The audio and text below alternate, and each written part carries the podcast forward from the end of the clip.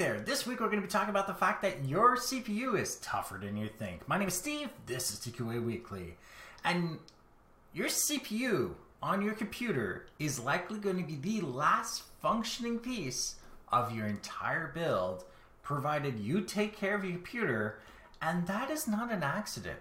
There are plenty of great reasons to why that is. But to answer a question I had seen on Reddit about how his computer was getting hotter and hotter and hotter and he couldn't understand, I decided I might as well chime in. Because what's actually making processors hotter on a computer are moving parts. So your CPU cooler is more likely to die than your CPU because your processor has been better designed with various tolerances and examined thoroughly for its performance specifications.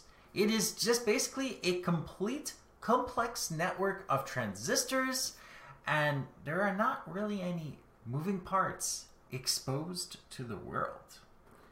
Now, your CPU cooler is aided by a fan or a pump of some kind and is using bearings, sleeves, some sort of magnetic levitation in some cases that allow it to have an impeller or a fan actually spin.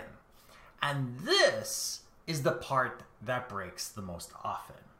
Your bearings, your magnetic levitation rings, basically the, the magnetic sleeves and all that, all of these are exposed to the elements of your environment. In many cases, if the environment of the computer is exceptionally dirty, you're going to get a lot of dust and grime getting into those parts. If the water in your water cooler is dirty, it's going to get a lot of stuff stuck around the impellers and all of that. And that means that you're going to have something that suffers from erosion, wear and tear, friction, and all of that. Your fans and bearings and all that need to be well lubricated, meaning that the lubricant itself must not be dry, it must not be dirty, and it needs to perform optimally and smoothly. Failing that, the parts themselves wear out until they finally seize.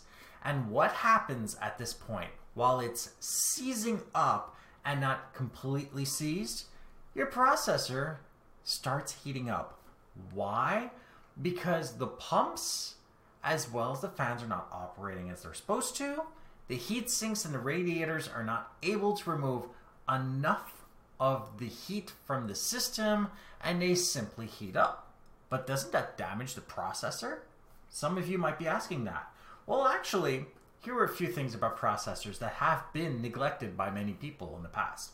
One, your processor is very well aware of the temperature it will thermal throttle. And thermal throttling requires that the processor actually downclocks and downvolts itself. Doing those things means that it will actually generate less heat. You will get a performance hit because it is basically preventing damage to itself. But it's got another neat trick.